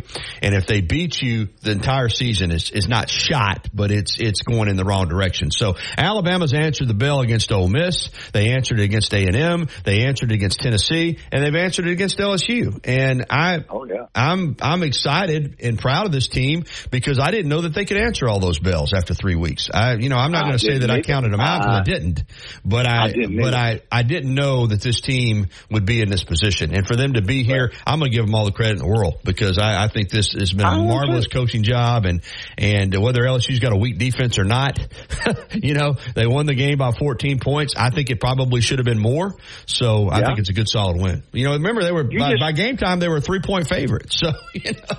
Yeah, but, but you always keep it in perspective, and that's what I. I do, and you do too. And you know, like I said, I I uh, and I agree with you. The LSU's defense is not good, but I don't want to demean Alabama's offensive output in that game because LSU has a weak defense. I thought Alabama took advantage of it, and for Milroe to throw for over 200 and run for 155 and score four touchdowns, man, you're starting to see this Alabama offense. As a problem for defensive coordinators, uh, this Alabama offense is starting to look dynamic, and people, I guarantee you, that were early in the year was saying, "Well, Milroe can't play quarterback." I guarantee you, there's a lot of defensive coordinators now saying, "Whoo, this guy's a problem. He's a problem." You know what I mean? Yeah, I know exactly what you're. And the best news I heard yesterday, we're playing at 11 o'clock. That's the best news I heard. I think so. I always think if you're the road team, you like the early game, dude. I, I agree you with got you. Got it. And it's going to be cold up there, and it's going to be the warmest part of the day. We needed that bad. uh, If we ever let down, we needed that. We did. Thank you, Joe. thank you. All right, it's uh, ten seventeen. We owe uh, we owe uh, Justin a break. So Ellis, if you hold tight, we'll get to you on the other side of this break. I do want to remind you that the YMCA in communities across the nation is a leading voice on health and well-being. We bring families closer together, encourage good health and foster connections through fitness, sports, and fun. As a result, millions of youth, adults, and families are receiving support, guidance, and resources needed to achieve greater health for their spirit, mind, and body. The Y is more than just a place to get fit. It is about community. Go by and visit the YMCA of Tuscaloosa today at 2300 13th Street uh, I can't talk on this commercial. 2300 13th Street. Call them at 205-345-9622 or look them up online at ymcatuscaloosa.org. Do what I did over 20 years ago and become a member of the Y. We'll be back with more phone calls right after this on the Gary Harris Show. Patterson Comer is dedicated to serving our clients. If the Tree has evolved, it will always be that place to escape and have a good time. Whether it's for a game day weekend, to reminisce on college days, or to create new memories, if you're looking for a good time, there's only one thing to do. Head to the free at 1925 University Boulevard. And don't forget about the Lucky Lunch Meat and Three special. Monday through Friday from 11 a.m. until 2 p.m. Get a meat and three vegetables for just $8.49. Or for a lighter appetite, try the Lucky Lunch Soup, Salad, or Sandwich combo. I'll see you at the free. Life doesn't wait for when your finances are in perfect order. It just happens. But no matter what surprises come your way, Alabama Credit Union will be here to help make it affordable with great personal loans, mortgages, and auto loans. They offer an easy application process and fast decisions so you can stay focused on feeling good about whatever life brings your way. Alabama Credit Union will be here to help make it affordable with great personal loans, mortgages, and auto loans. Alabama Credit Union, loans for real life. Visit alabamacu.com to learn more. Some rules and restrictions apply. See if you're eligible for membership, then join today and feel good about your money. Your best. If you haven't already, you've got to try Tuscaloosa's unique breakfast, brunch, and lunch concept. Brick and Spoon, downtown Tuscaloosa, Temerson Square. It's fresh food with a Cajun flair featuring a full bar with build your own Bloody Marys and mimosas. Open daily, 7 a.m. until 2 p.m. Available for after hours events, rehearsal dinners, receptions, and birthdays. They offer brunch and lunch catering. Call Brick and Spoon at 205-345-5551 for more information. Tide 100.9 Tuscaloosa weather. The weather stays dry today, mostly sunny and mild. The high 77. Fair tonight, the low 53. Then for tomorrow and Wednesday, the sky partly to mostly sunny both days. Afternoon highs between 78 and 81. I'm James Spann on the ABC 3340 Weather Center on Tide 100.9. It's 67 degrees in Tuscaloosa. Catch every game and every moment right here. This is your home of Alabama sports. Tide 100.9 and streaming on the Tide 100.9 app.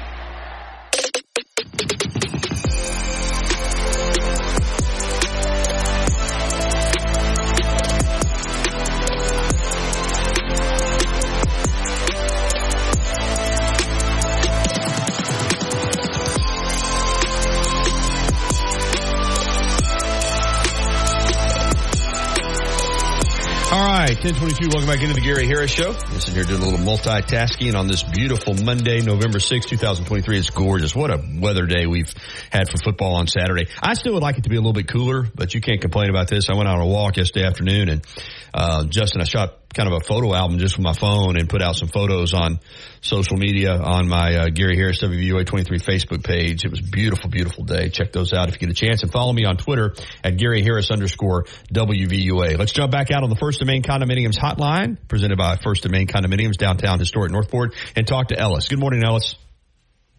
Good morning, Gary Harris. So did you wind up getting How a ticket?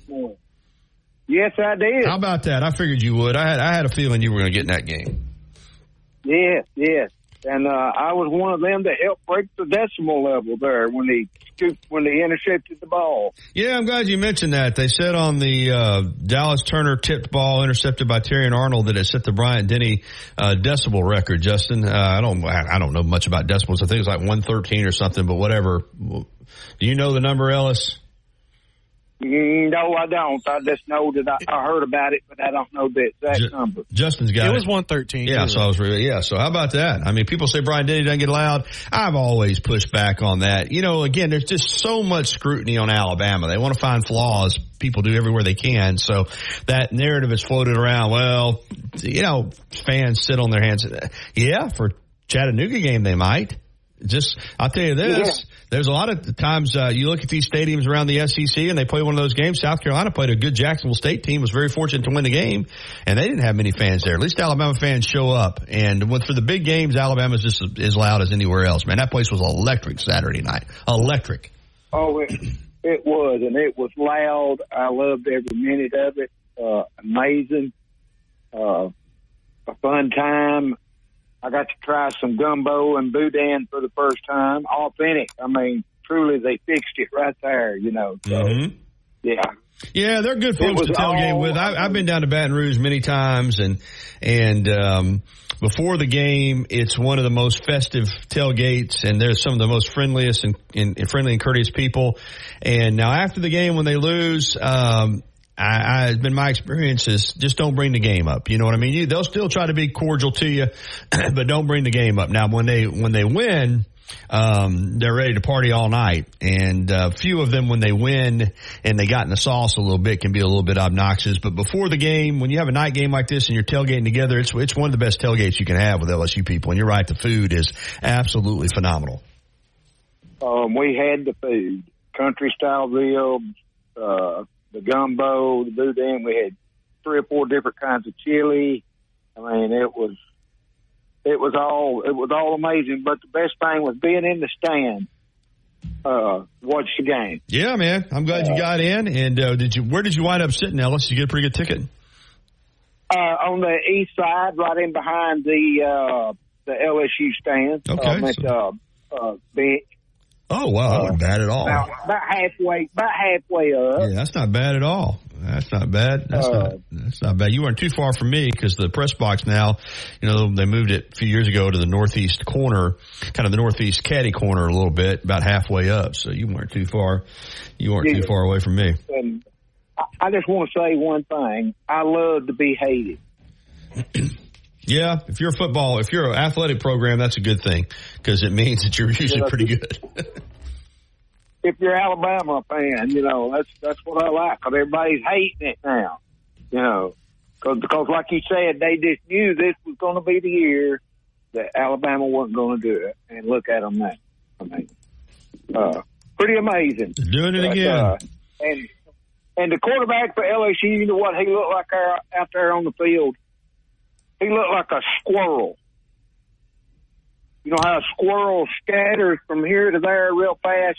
That's exactly what he looked Okay, like. yeah, I he was- he, he was- he- was- all over. He was hard to get a uh, get a handle on. I'll tell you that, brother. He was uh, that first half he played, and I know Saban was frustrated. It was like, man, we can't get this. If we don't get this guy on the ground, we're going to lose the game. But they did a much better Yeah. job in the second half, man. They really did. Yeah. One more thing, did you get to see that uh, where Saban when I, he talked to a LSU player? Was that like a player that used to play at Yeah, Alabama? it was Aaron Anderson who who signed here, and again, everything gets caught on you know video these days, and uh, they they embraced after the game, and he's you know basically good to see you, and then he was like. uh you know you'd be playing more here than you are there. And, you know, people try to make Yeah. a big deal out of it. But he, he originally came to Alabama, transferred to LSU. So that's what that was about. It was just, uh, friendly, friendly little meeting after the game. Yeah, I thought that was I thought that was pretty pretty special there. But uh yeah, I'm uh, just excited about excited about uh what the future is. We just got to keep on doing what we're doing is winning. That's right. Just keep on winning. Everything, I always say, you keep on winning, things will work out. Hey, good to hear from you, Ellis. Yes, sir. Roll Tide. Thank you. We're going to squeeze in one more call with, uh, with Cowboy. Hey, Cowboy. How's it going, Gary? Going pretty well. Won a lot better. I always say Mondays are a lot better around here when you win, and so so fortunately you haven't had to have too many bad Mondays, but uh, but it's a good one. They got a bad Monday in Dallas after their Philadelphia debacle yesterday. Yeah, I, I've- been meaning to get to Bam in the NFL. I, I you know, I watched, uh, recorded that game, and then you know, I didn't watch it all live. I went walking, but uh, Cowboys should have won that game. But what, like we said, Yeah, what as good as should, what as good as and should as. But Dallas, Dallas should have won that game. But now that's a huge loss because let's just be honest, they're not catching Philadelphia now. Yeah, Philly did everything gift wrapped it for them, but they couldn't do it. Yeah, I agree with you, and that's a it's disappointing if you're a Cowboys fan because that's uh, Yeah. you know, but you know, Eagles are just they're so hard to beat. Cowboy, they just even when they make mistakes, they just um, they're so physical and and and they've got you know they're just solid all through. You know, and, and Philly, and that's the thing about them. I watched them. They'll make mistakes. They'll turn it over some. They'll they'll get a they'll get a targeting penalty. They'll, but they just seem to always play through them. You know, they just they just keep on playing, and usually over the course of four quarters, uh, because they're the more more talented team. That usually, uh, you know, what happens to a lot of these teams in the NFL is when things go south on them, they just don't ever recover. And and uh, hey, what about uh, stay, speaking of the NFL? And I don't have long, but the Houston Texans with DeMeco, and I mean I love DeMeco and what he's awesome. doing. I picked them to win yesterday. I love. I tell you, Stroud just lit up. That was a heck of a football game. But man, you don't have a kicker, and your and your running back had to make a big field goal in the game. Yeah, well, they showed it in Dallas. That was all. I was watching Mac. They showed that here with uh, the Reds, you know, New England sad. But hey, Gary, you know, one thing for the Alabama fans, and I consider myself one of them, but I'm a little older and got got some years of watching it. Just relax, hold your powder. If Alabama wins out, this thing will take care of itself. All Alabama's got to do is win football games, and um, and and and the personal foul hit. You know, I. uh I, I, I'm not saying it was a dirty play or any of that, but I could I could see how Alabama fans, if it would have happened to them, would be feel the same way. Yeah, like I said, it's all about your perspective. I agree with that, Cowboy. Right. All I'm saying right. is you can't legislate injuries out of the game, and and I understand you want to protect quarterbacks, but they're still on the football field. They got a helmet and shoulder pads on, and and I'm just it's just got to the point now where every time a quarterback takes a shot, you just start looking around for a penalty. I, I just think that. Um, I thought it was a football play. I didn't have a problem with him throwing the person, the uh, roughing the passer, because I guess he did kind of drive him into the ground. But I never saw anything there. All these people, oh, that's the textbook, uh, uh, textbook targeting. That's yeah, get off of it, man. It, well, it was. I, I don't want to make anybody upset, but uh, you know, I, he, he he's had about three or four of those in his career. I, I'm not exactly know how many, but uh, he's on the edge. Let's put it that way. Well, he's on the edge because he's an edge rusher, and that's let me tell you what the edge rusher's job to do when he comes off the edge. It's to hit the quarterback, cowboy. Whether oh, people oh, yeah. like that oh, or yeah. not, that's the whole. Well, he's a pass rusher. Well, what's he supposed to do? Come in there and not hit the quarterback? I mean, I, I all I'm telling you is from my perspective, and maybe my bias is kicking in. I've watched this kid's whole career. I would say that he is an aggressive pass rusher, but I have seen nothing that leads me to say that he's a dirty player and he's trying to hurt anybody. I, I just, I, I don't, that's, I don't, I take exception to that because I don't see that. Now, maybe if well, I was I covering another team, I, I, you know, I, I didn't like the hit that uh, Bryce took last year against Tennessee, but I never accused that guy of being a dirty player. Um, yeah, well, I, I the Bryce hit was worse than that. It was worse than that one, but I didn't. But I didn't say the guy was dirty. I just said it should have been a penalty, and it should have been, but it wasn't. So, you know, um, it, it's just again, it's Alabama is you know, like I've told you before, it's they're a lot like the Cowboys, the Yankees, the Lakers. It's the brand, and everything that happens in an Alabama game is multiplied by all the interest around the country and people wanting to see Alabama lose. That I, I, do, I do believe that's the truth. And that could, that, that same hit could have hit and get hit. a- You know, happened in an eleven o'clock game between so and so and so and so. We probably never even heard anything about it. But now today it's a national controversy. You know, so Well, you know, um, one thing here, you know, you talk, you brought up that Bryce Young hit at Tennessee. You know, that officiating crew that called that game at Tennessee last year has not called one Alabama game this year. You well, Alabama fans, uh, Alabama fans aren't disappointed to hear that, Cowboy. I can tell you. No, I know. I thought of that Saturday. I looked and I think I saw him doing a Hey, game. one one final quick thing. I got to go because I, I got up yesterday morning to watch Tua and the Dolphins, and all I'm going to say about Miami is, at some point, you got to beat a good team. You know, you can score 50 and 60 against the bad teams, but you played the Bills, the Chiefs, and the Eagles, and you're 0 3. They got to beat somebody good at some point, Cowboy, if they're going to win a Super Bowl, even get to a Super Bowl. You know what I mean? You're you're correct. I thought that was their opportunity yesterday to step up and win a big football game. They were out of the country. Kansas City was kind of, you know, um, down a little bit. I agree. Losing and uh, all their glamour stuff going on right now, and that was prime time for Miami to win a football game, and they didn't do it, and they're not going to do it this year. All right, Cowboy, good to hear from you, man. Have a great day. All right, bye bye. All right, we'll be back with uh, Casey Smith on golf next, right here on the Gary Harris Show on Tide 100.9 FM and 1230 AM WTBC. This brings University of Alabama sports, as well as the national and local scene as well. The Gary Harris Show, only on Tide 100.9 and streaming on the Tide 100.9 app.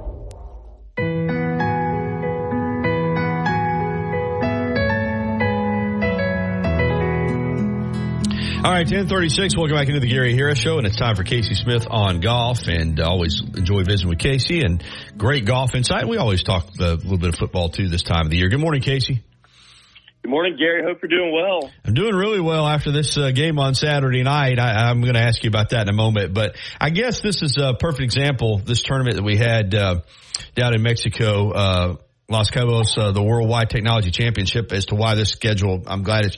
I've never seen a PGA Tour event with less interest. I'm gonna be honest with you. I didn't even look to see who won it until this morning. That's the truth.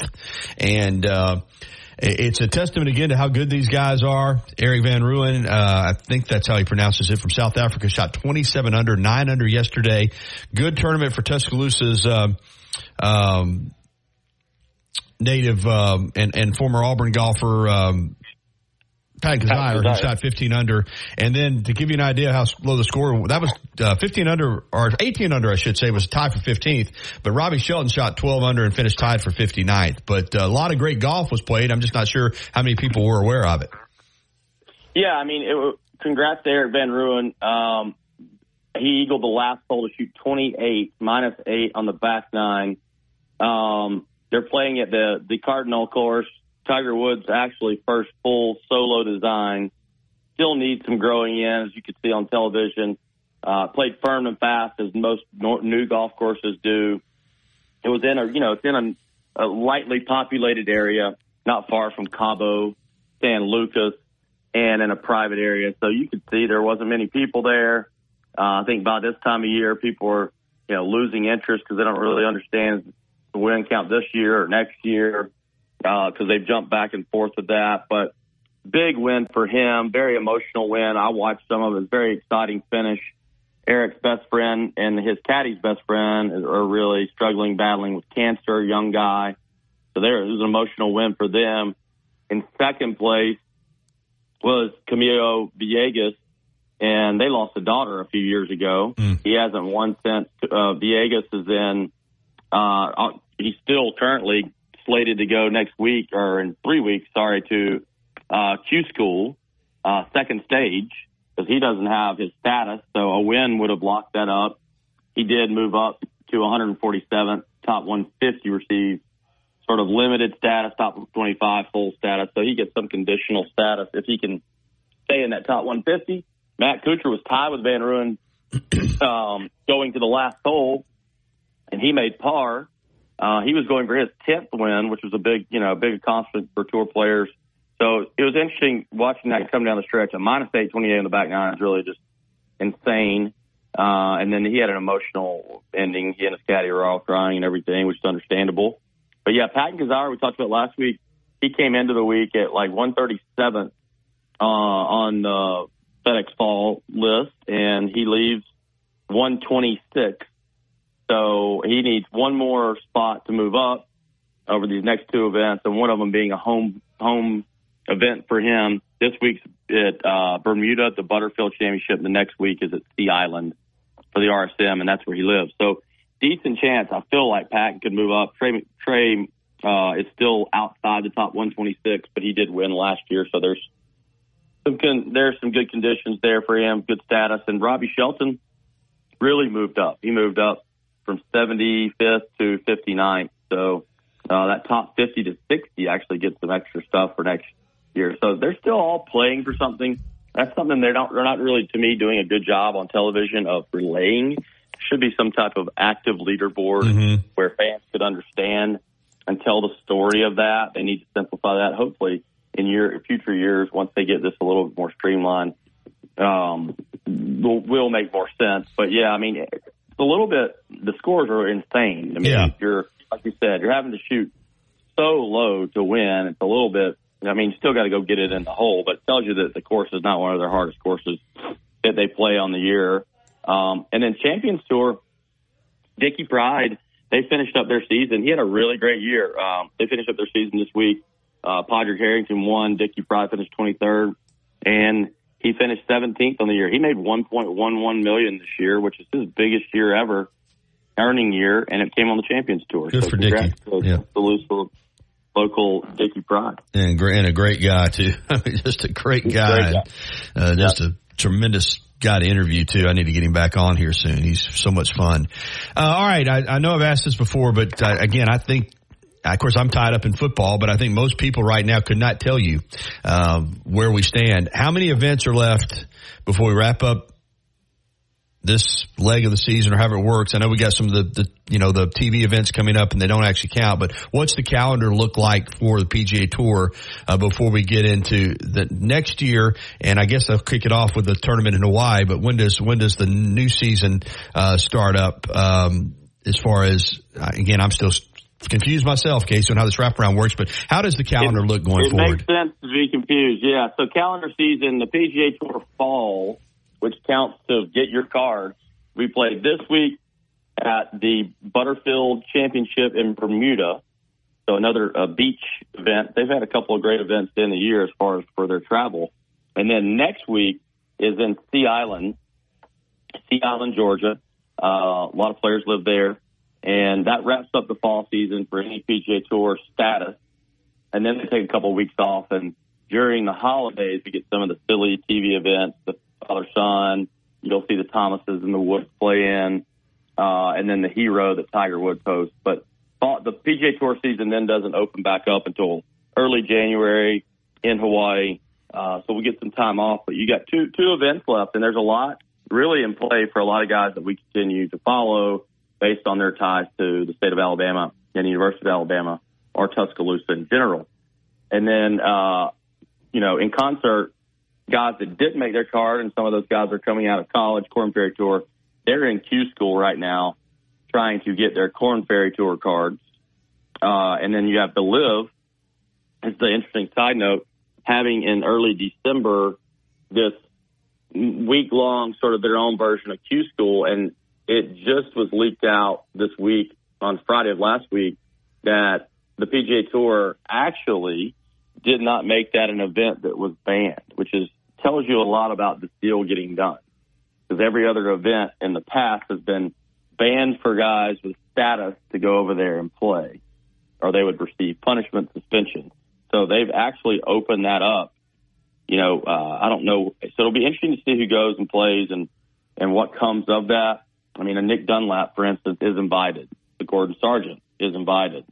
Um, so anyway, I just found that sort of interesting.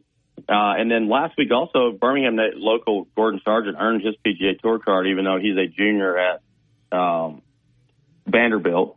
And they listed out like uh, this new PGA Tour way for you to get your tour card. There'd only been four players ever to do that in the history of golf. If they would have been counting it then, Justin Thomas was one, Patrick Cantlay was one, Patrick Rodgers was another.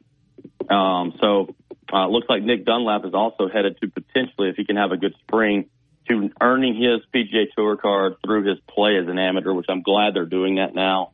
But that will be something to follow this spring, and and then you know you don't have to turn pro immediately if you earn it. You can hold it until you want to graduate college if you want. So they've made put some flexibility there. The PGA Tour is getting smarter with that, but Alabama and Alabama. Uh, those are the tour schedules. Alabama and men's and women's teams open back up in February. They finished their season last week, fall season, so that's going to turn the page. Uh, so yeah, we're wrapping up the golf year and getting ready uh, to take a little break for next year. Yeah, good. Well, thanks for explaining that. You did a really good job. That's why I have you on because try to try to filter it all out. Just real quickly, um, before I'm, I'm to I'm going to ask you about Bama football and, and the way that uh, Saban's brought this team along, but. Um, Got to get my weekly JT question in because I know he's going to be looking to, to bounce back, and that's what it'll be. This was by you know we know he's got plenty of money, we know he's got status, we know he's won 15 times, we know he's won two majors plus the players. I get all that, but this this past season for him was was the worst season uh, since he's established himself as a pro, and he's going to be looking to, to bounce back. And you've documented some of the changes that he's done with his team and and uh, his his teachers and all that. I'm assuming he's just kind of bunkered down right now. Um, you know, getting ready for for the year, spending some time with his wife and all that. But I have to assume that he's going to approach the season differently than he approached this past season because whatever he did didn't you know didn't work. Yeah, I mean, I, I think it's getting back to taking more ownership. Everything I hear, uh, he just opened a golf course along Jack Jack Nicklaus that was they had like a soft opening. It's a private club called Panther National in Jupiter. He is uh, co-designer with Jack Nicklaus. That's his first golf design, and he's also playing on that TGL simulator league. So uh, I, I gather from the people I know that he's really taking ownership of his game. We saw good play down the down the stretch. Just got to really putt better. I think he, you know, probably going to see his iron play jump back up to being an elite iron player again, and then hopefully, you know, you don't put as much pressure on your putter. It's never been elite by any means. It's all, obviously he's won a lot, so you're still a really great putter in terms to in terms of you know relative to people playing golf on a regular basis, right? Your average golfer, but for tour standards, he's really struggled with his putter, and so hopefully he figures that out in all, this off season. Just keeps building confidence. I mean, everything I sense is you're going to continue to see his game trend back up in the right direction, but it's deep out there. They're, you know, look at the guys that we're talking about in college that can really step out there and play immediately. Uh, the fields are deep. Um, you, you know, so he's going to have to get after it and hopefully, uh, yeah, he just has, he has some skill set that some of the, the guys out there don't have. And, and that's why you hear that he can hit every shot. A lot of guys that are winning out there, there's still shots they can't hit. He really is one of those guys that just has a gift. He can hit any shot in golf. Uh, and so hopefully he gets it right this off season, comes out. I, I think we'll ha- we'll see him have a win or two next year think there's a lot of determination for that to prove himself, people in golf, people anywhere that uh, he can win again. And, and so I, I, I think we haven't seen the, the best of JT yet. Great stuff as always, Casey. You watched uh, Alabama and LSU, and uh, I thought that the uh, the plan Saturday offensively. Of course, as somebody's already called in and reminded me, Joe reminded me that this is not a great uh, LSU defense, and I agree. But I don't want to, I don't want to take away from what Alabama accomplished offensively. That that's a scary offense for defensive coordinators going forward. I'm sorry, Milroe running like that, uh, the way he's seeing the field now, checking it down, he's he's, he's a, becoming an efficient passer.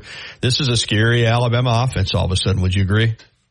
Yeah, I mean they they've continued to get better every game. I think that's the goal. Still a young quarterback, even though he's a redshirt sophomore. And uh, kudos to the coaches for putting the players in positions to succeed. And I don't really, you know, they're they're an average defense at LSU for sure. In, you know, in terms of what they've had out there before, but it's still very four star, five star guys out there, lots of talent. And really, you know, if we're executing right and seems and our scheme just keeps getting better, we're going to be tough out. The more we make him a threat on every play, meaning Milroe, seems like, you know, the better we're going to be and the better we are. And I'm glad to see some of these runs being called. Our defense is playing tough. Uh, you know, minus that sort of gap before the half there. Could have been a three touchdown win versus LSU, which is, you know, two touchdowns big. But, uh, I, I don't think anyone on the schedule remaining, and, and even if we were to win out, no one's looking forward to playing Alabama. And that's sort of been, you know, Nick Saban's MO when he first got here is we want to make them quit. And, and, you know, we want people to not want to play us, to hate to play us. And, and I feel like that we're getting that edge back and that's exciting. Great stuff, Casey. He uh, always hey, joins us to talk. Basketball opens up today. Basketball opens up today. Yeah, Morehead State tonight. Yeah, yeah, yeah. I'll yeah, be there. I, I have have this weird feeling that Alabama basketball. I think we go back to back and we win the SEC. I just have this feeling this might be that sleeper team that wins a nas- the first national title in basketball. I've got some good intel there, as you know, and they love this team. Thank you, Casey. Thanks, Gary. All right, ten fifty. We need to get the break. Listen, Justin, I want to do something when we come back. I, I guess I just talk so much. I mean, I, I, can't ever seem to get Nick Saban clips in.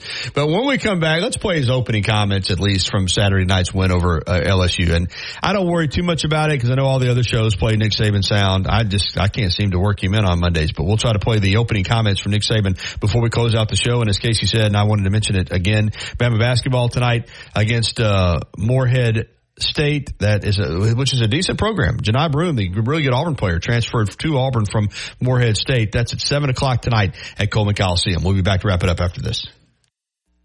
on the next Inside the Locker Room with Coach Wimp Sanderson and Barry Sanderson. Tune in Tuesday, 7.30. Kevin Scarbinsky will join us. We'll talk college football with Kevin. In the second hour, we'll take your phone calls. Also hear some Nick Saban sound and look forward to the Kentucky game. Could this possibly be a trap game for Alabama? We will discuss. Inside the Locker Room, weekdays 7 to 9 a.m. on Tide 100.9 and Tide100.9.com. Join Roscoe's has been serving Mexican favorites like burritos, fajitas, and quesadillas since 1999. Their new location is at 4100 Owen Parkway in Northport. And of course, you can find Los Tarascos in Tuscaloosa at 110 Skyland Boulevard. The bar areas feature big screen television so you can enjoy your favorite sporting events. Los Tarascos features daily happy hour specials.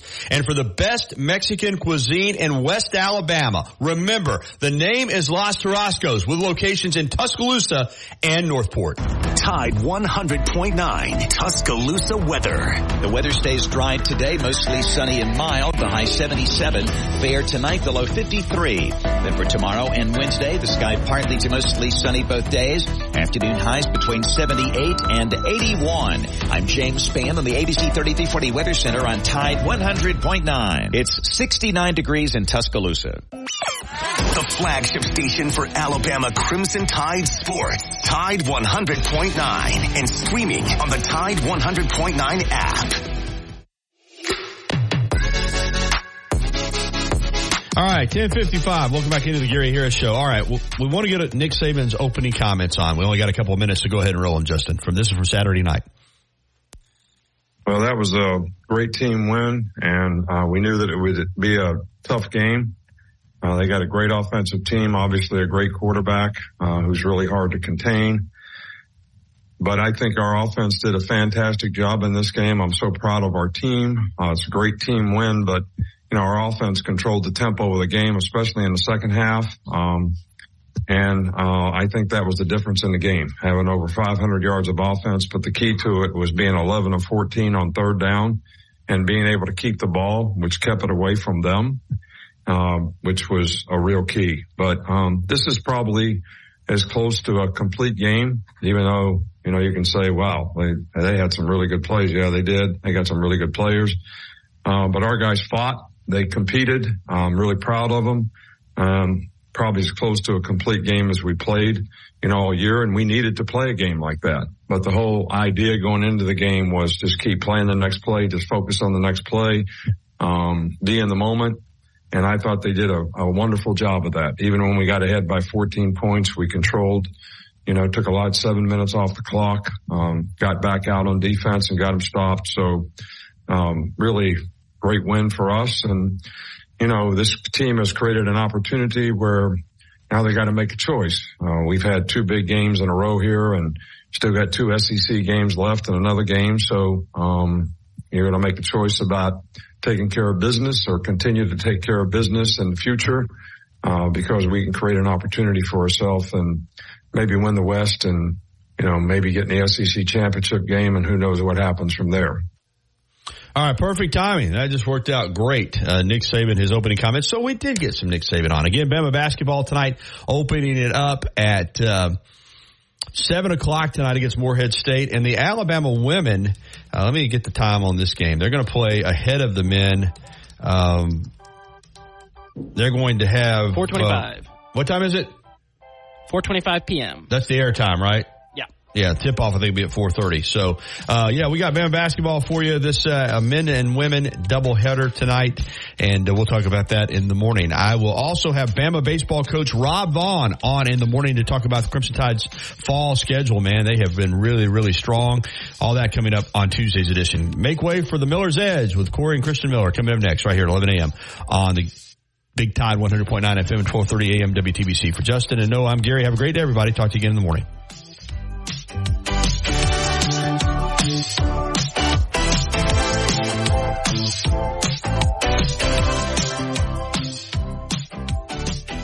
Thank you for listening to the Gary Harris Show on your home for Alabama sports. Tide 100.9 and streaming on the Tide 100.9 app. Hey, football fans, want to